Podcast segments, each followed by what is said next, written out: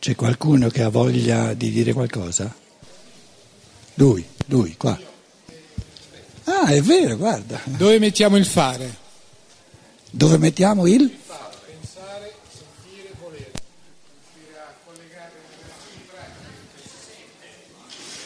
Dice dove mettiamo il fare?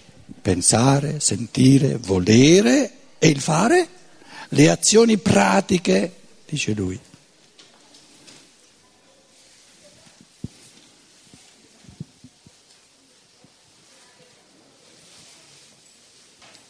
Chiedi dove lo mettiamo? In soffitta? Nella valigia?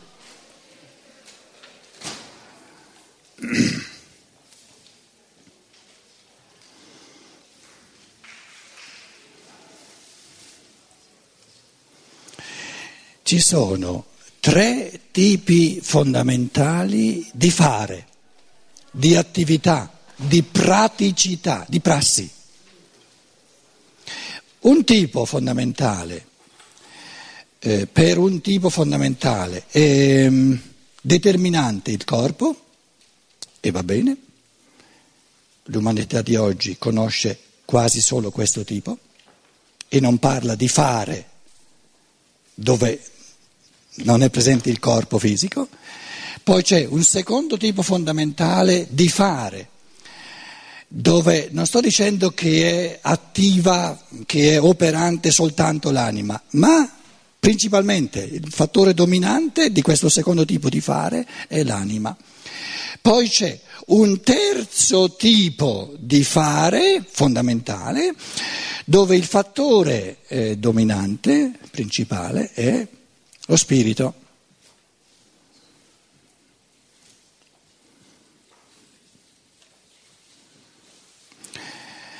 Camminare, spaccare la legna è un fare. Tu dicevi dove mettiamo il fare? Fare, facere. È un tipo di fare per il quale il corpo è determinante, non puoi spaccare la legna senza il corpo.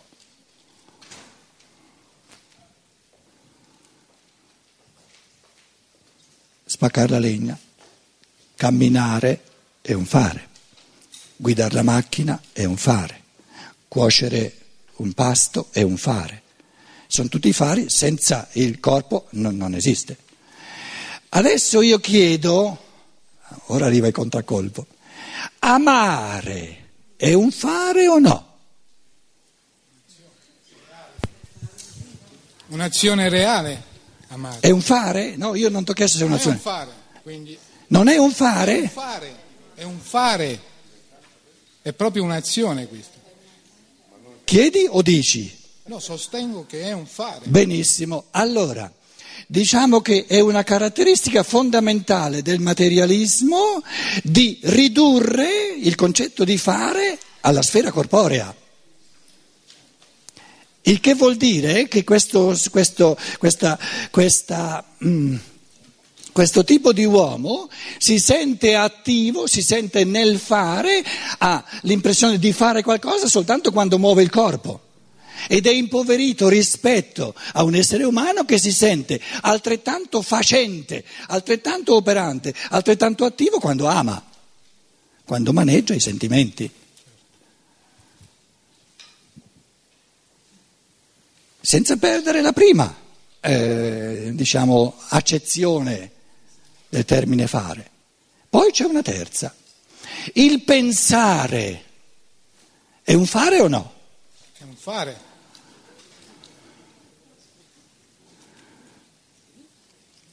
Io, dice- io dicevo, c'è pensare e pensare. C'è un tipo di pensare talmente passivo che non è un fare, è automatico perché viene dato dal linguaggio. Il, il pensare è passibile di diventare sempre di più un fare proprio, attivo, individuale, nella misura in cui ci metto la mia attività nel pensare. E allora diventa un fare anche quello, però un fare a livello dello spirito dove l'elemento in cui io sono operante, sono, sono facitore, sono facente è lo spirito, così come nell'amore, nei sentimenti, l'elemento in cui divento attivo è l'anima. Se poi i termini spirito, anima e corpo non vi piacciono, inventate de, de, degli altri termini, ma non si tratta di termini, stiamo parlando di realtà, questo è importante. Ora, fatta questa riflessione che ci sono tre livelli fondamentali del fare, dell'operare, dell'agire, chiediamoci che differenza c'è tra il fare, dove il corpo eh, prende il ruolo, diciamo, dominante, e il fare dove lo spirito prende il ruolo dominante, ha il ruolo principale.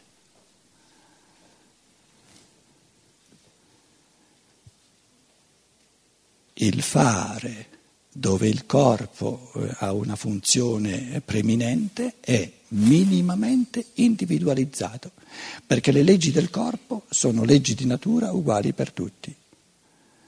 Quindi io non potrò mai individualizzare il camminare quanto posso individualizzare il pensare, perché se per il camminare è fondamentale il corpo, io non posso avere, diciamo, leggi che reggono la natura del corpo del tutto individualizzate, perché il corpo è per natura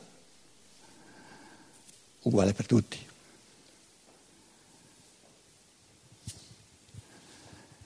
Nessuno può decidere di camminare con tre gambe.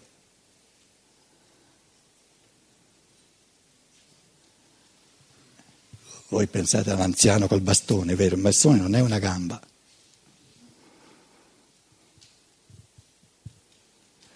Nel fare, in quel tipo di fare, di agire, di operare, di essere attivi, che chiamiamo il pensare, è passibile di individualizzazione, di creazione artistica, di variazione all'infinito. E perciò è passibile di maggiore gioia, di maggiore godimento. Perché io dico, è la natura che cammina quando cammino. Ma quando penso, nella misura in cui divento creatore nel pensare, dico sono io, sono io, sono io, non è la natura che pensa in me. Perché la natura dorme in me, non pensa.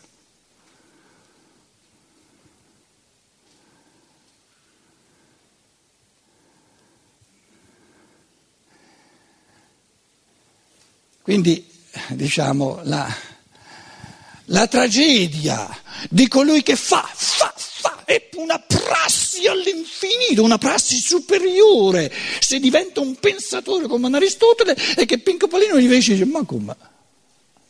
Tutto il giorno hai soltanto pensato, non hai fatto nulla. Se uno ha soltanto pensato, non ha fatto nulla.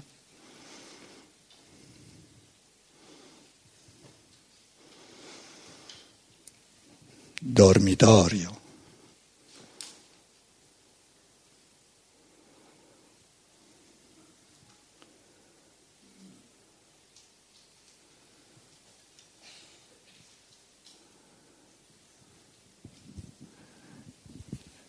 Fila un po' il discorso, perché poi, perché poi adesso viene il contraccolpo, nella misura in cui attivo il pensatoio divento un facitore, faccio, faccio, faccio, creo, sono operante. Nel pensare, nello spirito.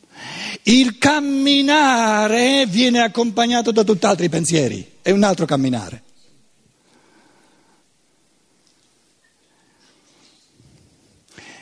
Cosa faccio quando cammino? Cosa faccio quando spacco la legna? Il mio corpo spacca la legna. Io cosa faccio? Faccio i pensieri che sto pensando. Quello che, è quello che faccio io. Perché camminare lo fa il corpo, spaccare la legna lo fanno le braccia. Cosa faccio io? Se non ci metto nessun pensiero che io creo mentre spacco la legna, non faccio nulla. La natura del corpo spacca, fa qualcosa, ma io nulla.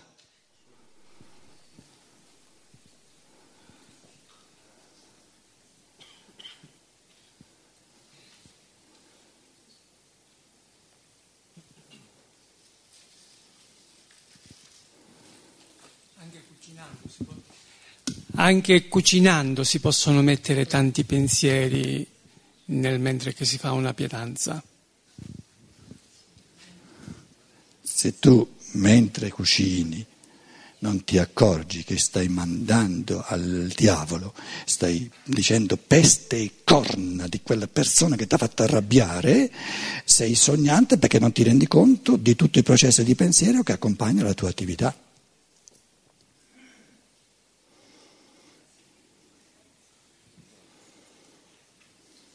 Oppure se sei una mamma piena di amore, accompagni eh, il cucinare no? per i bambini, per la famiglia, eccetera, con pensieri, sentimenti di amore. E questi sentimenti di amore è il tuo fare, mentre il corpo, diciamo, certo che noi facciamo anche col corpo, ma le azioni, il cucinare cos'è? È un concetto, un pensiero. Anche quello, eh, non si scappa. L'alternativa è addormentarsi, però addormentato non cucino nulla. Quando sono addormentato non posso cucinare, perché? Perché non penso.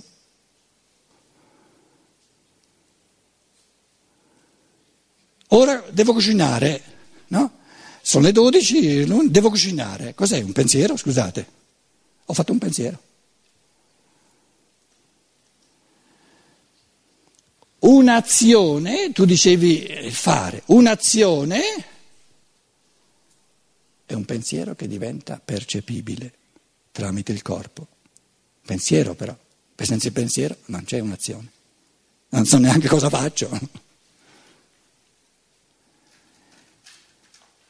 Il materialismo disattende la realtà dello spirito, che pensa sempre e che è passibile di diventare sempre più attivo, sempre più creatore nel pensare.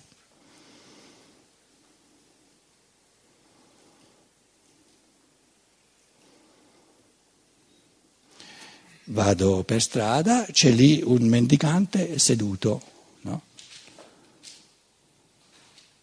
Cosa faccio? Non potrei porre la domanda cosa faccio senza il concetto di mendicante, senza il concetto di aiuto, senza il concetto di ma sarà per il suo bene se gli do un po' di soldi o sarà un contributo a che poltrisca che invece potrebbe lavorare eccetera eccetera eccetera. Cosa sto facendo? Sto pensando. E le azioni esterne evidenziano i miei pensieri.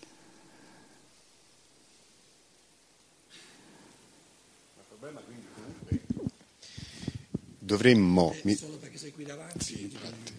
No, voglio dire, quindi è bene che ogni azione che viene fatta venga accompagnata non solo dal pensiero, perché mi stai dicendo che è sempre un pensiero che ci fa agire, ma portare questo pensiero a coscienza. Dunque, la percezione mi dà già un concetto cristallizzato nel linguaggio, automatico. La percezione mi dà il concetto automatico di mendicante e mendicante mi dà il concetto automatico di aiuto. Mendicante è un concetto, però non, attiva, non necessariamente recepito attivamente da me. E aiuto, soldi, sono tutti concetti. Quindi nello stato di, svegli, di veglia l'essere umano agisce sempre in base al pensare, perché il pensare non può mai mancare, altrimenti si deve addormentare. E la riflessione che noi stiamo facendo è che questo pensare automatico che mi viene in base alla percezione e in base al linguaggio che da sempre appiccica alla percezione un concetto, è passibile di venire preso in mano, di, essere, di venire gestito in un modo così attivo che questo attivare, individualizzare, ricreare i concetti in un modo individualizzato è uno stato di veglia ancora superiore rispetto alla, alla veglia ordinaria che non il, il, nel paragone tra lo stato di veglia e lo stato di sonno. Quindi il pensare ordinario è passibile di evoluzione, di individualizzazione, di attivazione all'infinito. Il pensare ordinario che mi viene automaticamente dalla percezione e dal linguaggio e che eh, diciamo in partenza è soltanto potenziale perché massimamente automatico, massimamente passivo, è passibile di evoluzione in chiave di attività, in chiave di individualizzazione, in chiave di creazione all'infinito.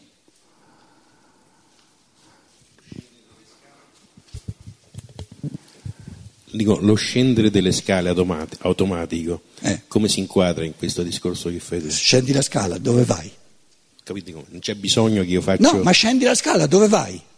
Vado giù. Giù, cosa c'è giù?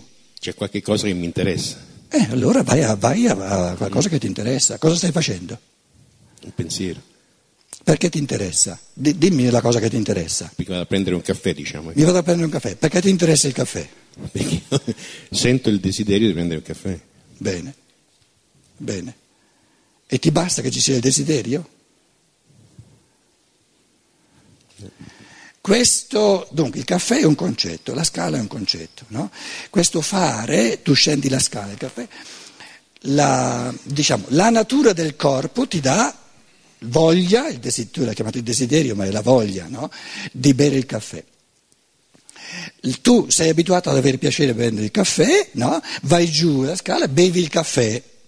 Io ti sto dicendo, questa costellazione di interazione tra percezioni, la scala è una percezione, però è anche un concetto, questa costellazione di interazioni tra percezioni, scala, gradini, caffè, piedi, eccetera, no?